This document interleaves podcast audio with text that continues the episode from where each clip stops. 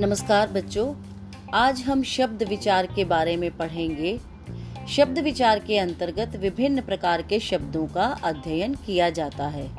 हर भाषा में शब्दों की संख्या असीमित होती है और सभी शब्द एक ही प्रकार के नहीं होते।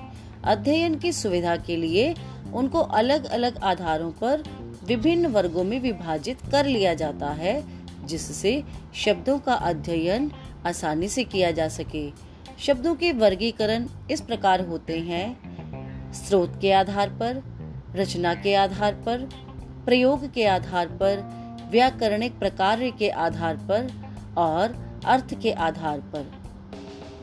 सीबीएसई के नए पाठ्यक्रम के अनुसार, शब्द विचार के अंतर्गत केवल अर्थ के आधार पर होने वाले शब्द भेदों का अध्ययन किया जाता है।